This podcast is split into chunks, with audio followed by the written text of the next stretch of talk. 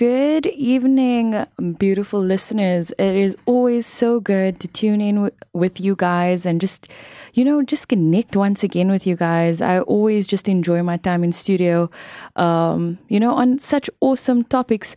This evening we have Delia Preston, pastor of Light Ministries, and it's just awesome to have her. You are tuned into Real Talk with Miss K, so we are going to touch on some interesting topics, but tonight we, we're going to focus on one, and it's what has God done for you? Welcome to Studio Delia Preston. It's nice to have you. Good evening, good evening, everybody. Thank you for having me. I do deem it as an opportunity and a privilege to be here. So thank you so much. Awesome, awesome. So today we're just going to minister to everyone who's listening, everyone who's tuning. In. And you know, um, I feel like God has done such amazing work in our lives. What was the most, what was like the turning point for you where you just ultimately believed your God is real? And I'm, I'm sure you've probably had a lot of moments, but what one stands out the most for you? Um, because I know in, in this journey, that we're on, um, there's always that, that moment that I can even say, I can just stand and, and just thank God.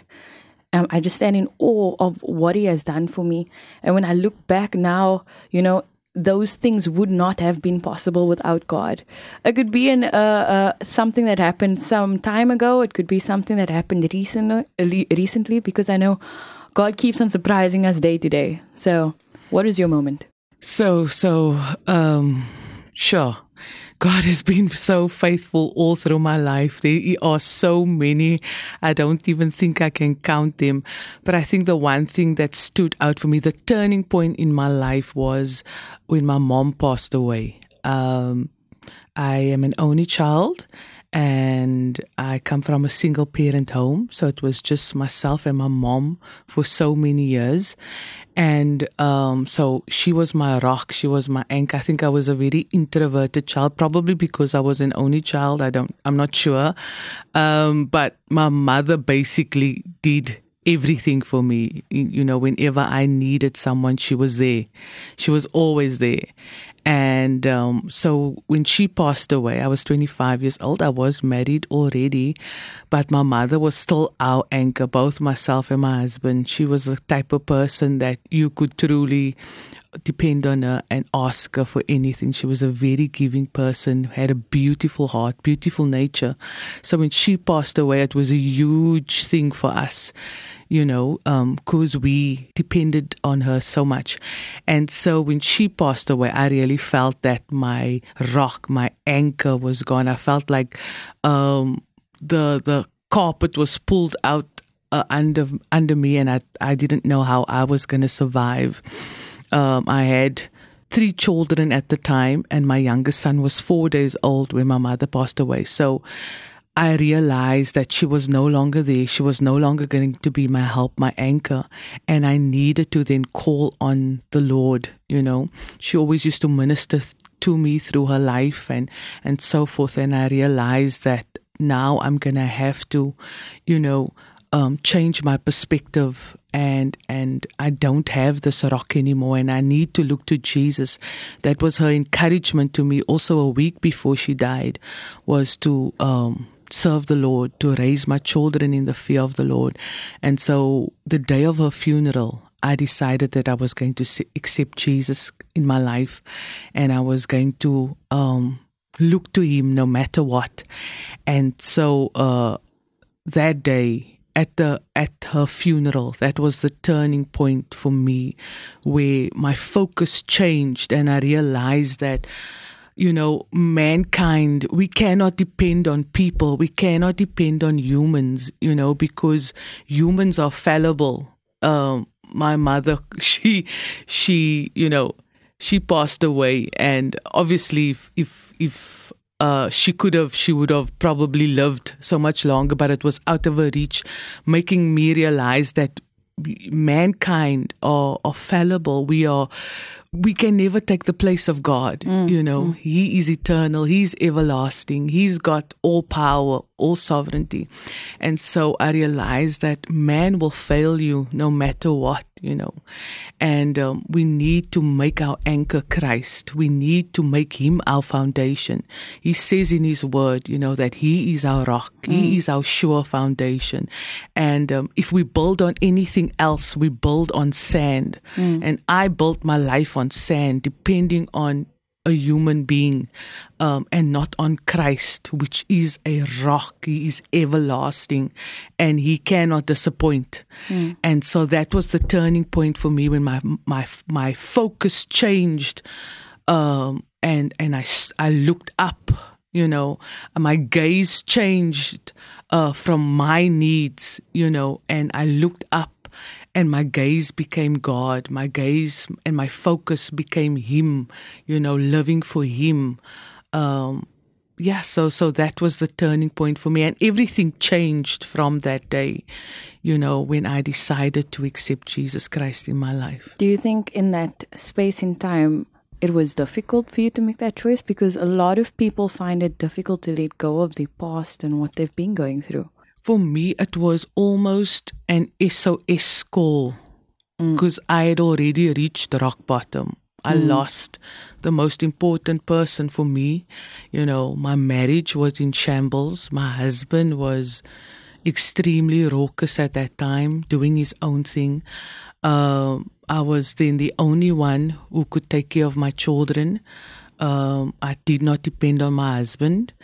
Uh, so, so I was at the rock bottom. I had no one else, nothing else, except um, all I knew was of what my mother taught me that to call on God, to make Him um, my my anchor.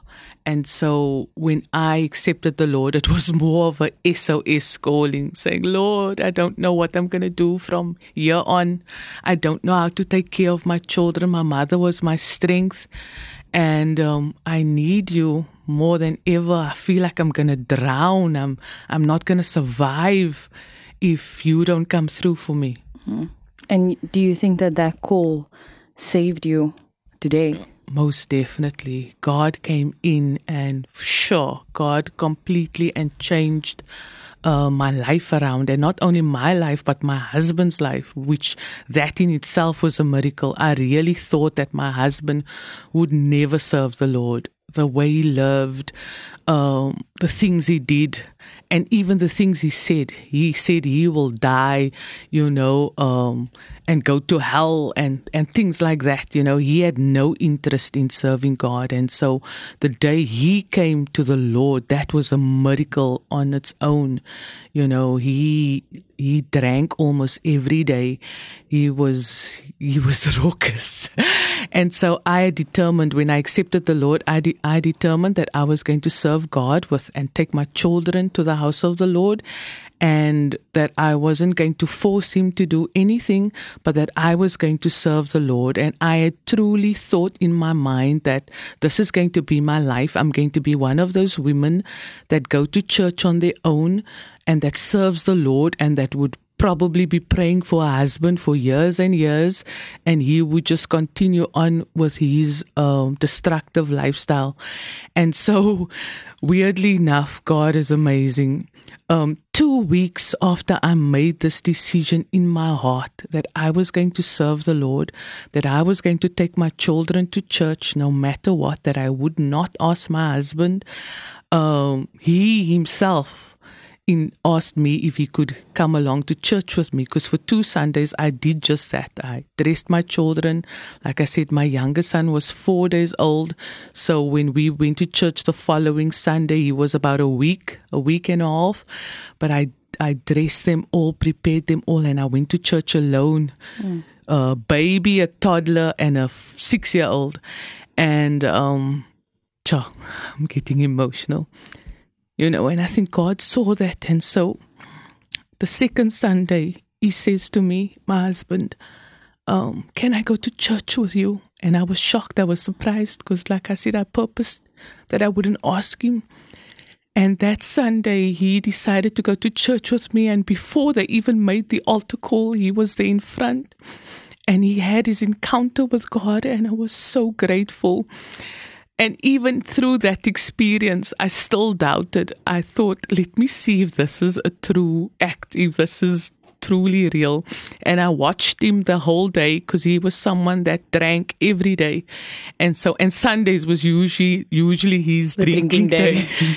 and so, um, that Sunday, I watched him the entire day and not once did he get up or go anywhere. He stayed and God completely changed his life. Um, he's, he says to me that he, after that day, he never had the desire again, you know, and um, God just turned our lives around. He healed our marriage. We became best friends.